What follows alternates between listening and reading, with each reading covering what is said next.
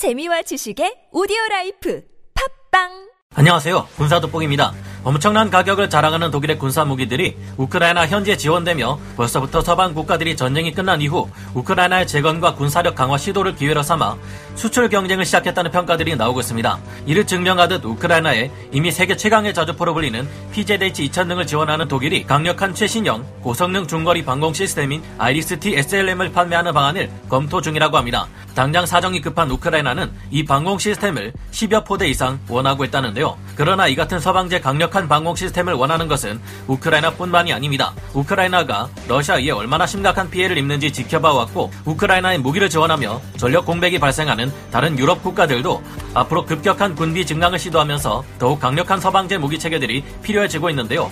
그런데 이 유럽 여러 국가에 우리 한국의 자랑스러운 고성능 방공 시스템 천궁 블록 1, 2가 수출될 수 있다면 어떨까요? 독일제 아이리스-T SLM이 할 수 없는 역할을 해낼 수 있는 천궁 블록 2가 지원된다면 유럽에서 한국제 방공 시스템의 성능을 널리 알리고 추가적인 이익을 얻을 수 있을 텐데 이에 대해 좀 더 자세히 알아보겠습니다. 전문가는 아니지만 해당 분야의 정보를 조사 정리했습니다. 본의 아니게 틀린 부분이 있을 수 있다는 점 양 해해 주시면 감사하겠습니다. 독일은 개전 초기에만 해도 헬멧 5,000개 정도만을 제공하고 생색을 내거나 폐기 직전에 구형 휴대용 지대공 미사일들을 우크라이나에 보낸 탓에 비난을 받았는데요. 독일은 과거 제2차 세계대전 당시 전범국이었다는 이유로 인해 해외 전쟁 지역에 자국의 중무기를 보내지 않는다는 오랜 정책을 고수하고 있었지만 이 결정을 결국 뒤집고 적극적으로 우크라이나를 지원하고 있습니다. 정확한 이유는 몰라도 러시아가 시간이 지날수록 도를 지나친 행태를 보이며 과거의 독일을 비난하는 등의 태도를 보였기 때문일까요?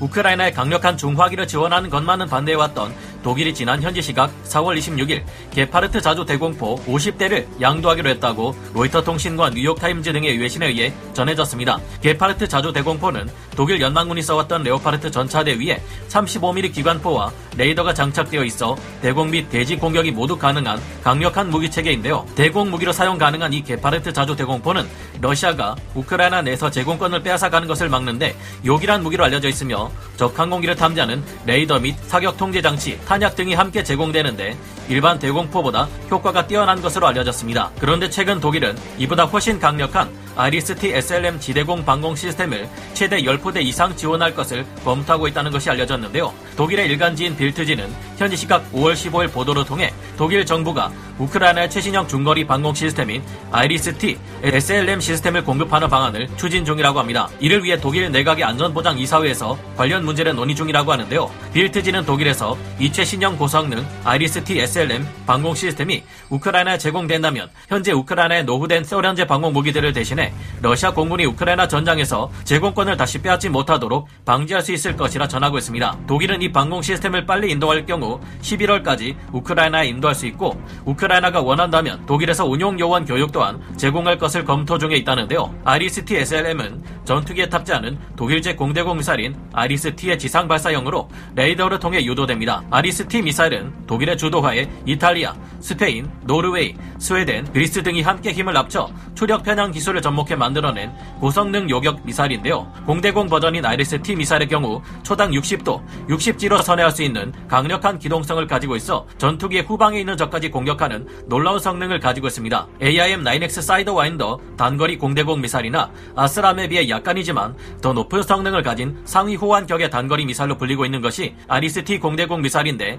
이를 지대공 버전으로 바꾼 것이 IRIS-T SLM입니다. 단거리 공대공 버전의 IRIS-T는 교전거리가 12km 에 불과하지만 이를 지상형으로 바꾼 IRIS-T SLM은 부스터를 추가하고 유도 방식도 적외선 추적 방식에서 레이더 유도 방식으로 바꿨는데요. 이 지대공 미사일은 360도 범위를 커버할 수 있고 카탈로그 스펙상 고도 20km에서 사거리 40km 안에 들어오는 적의 전략 폭격기, 전투기, 공격 헬기, 대레이더 미사일, 순항 미사일과 항공 유도 폭탄, 드론 등을 격추할 수 있다고 합니다. 우크라이나는 이 미사일을 최소 10여 대 이상 원하고 있으며 이것이 우크라이나에 지원되기로 결정될 경우 11월까지 한 대가 지원되고 추가로 10여 대를 생산해 앞으로 3, 4년에 걸쳐 우크라이나에 유상 판매할 것이라고 하는데요. 미국의 무기 대여법의 일환으로 제공됨에 따라 우크라이나는 당장 이 11대 아리스티 SLM에 대한 값을 치르지 않더라도 전쟁이 끝난 후 이에 대한 금액을 지불하거나 천연 자원 혹은 그에 관한 개발권 등으로 갚아야 할 수 있을 것으로 보입니다. 이 같은 현상에 대해 군사 전문가들은 벌써부터 러시아가 우크라이나 동북부의 하르키우 전선에 전쟁에서 패퇴하며 물러나는 등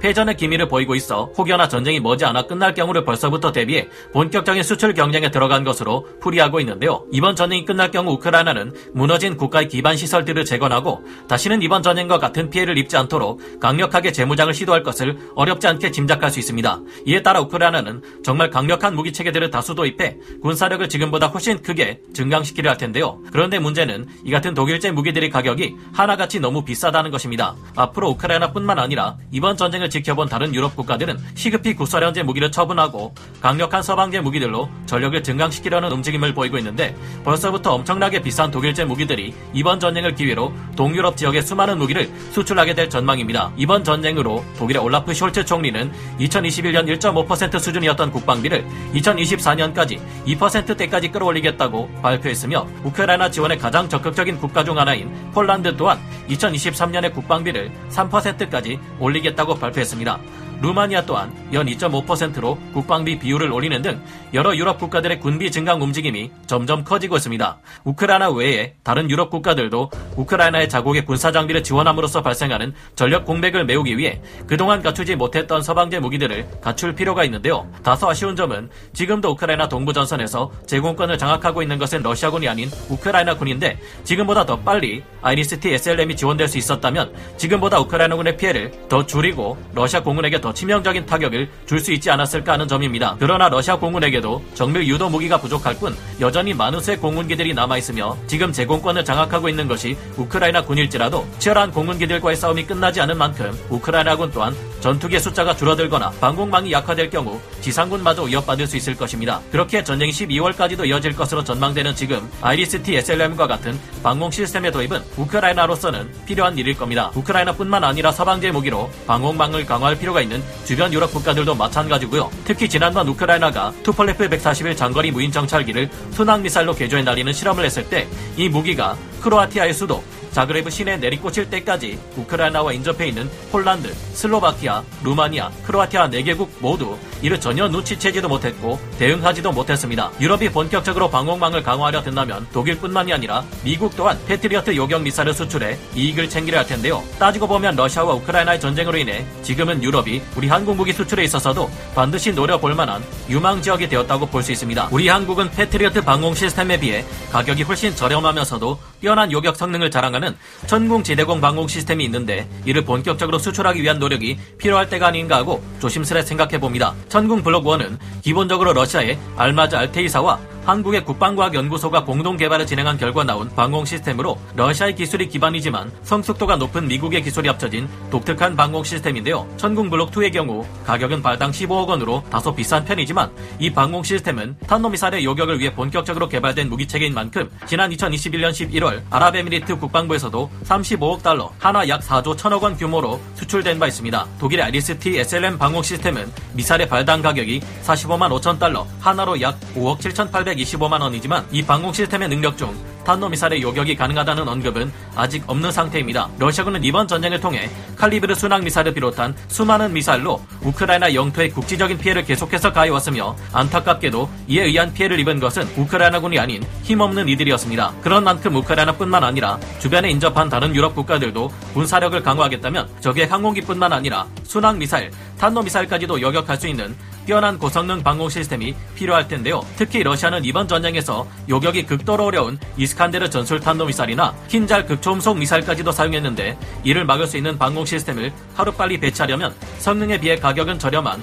천궁 블록2가 필요하지 않을까 짐작해 봅니다. 우리 한국은 탄도탄 상승 단계 요격 지능형 유도 제어 기술 연구에서 MCM 성능 개량 블록3에 대한 내용, 그리고 X대역 25W급 질화 갈륨 HMT, MMIC 공정 기술 및 설계 기술에서 천궁 블록3에 대한 내용을 언급했고, 지난번 올해 1월 23일 YTN 뉴스 등의 보도에 의하면 방위사업청장이 직접 천궁 블록3가 개발에 들어갈 것이라 밝히기도 했는데요. 그런 만큼 앞으로 군비 증강을 급격히 시도하려는 유럽 국가들을 상대로 천궁 블록 1, 2, 3에 수출을 타진하고 이 무기 수출이 우리에게는 이익을, 이를 구매한 유럽 국가들에게는 평화를 가져다 주기를 희망해 봅니다. 오늘 군사 돋보기 여기서 마치고요. 다음 시간에 다시 돌아오겠습니다. 감사합니다. 영상을 재밌게 보셨다면 구독, 좋아요, 알림 설정 부탁드리겠습니다.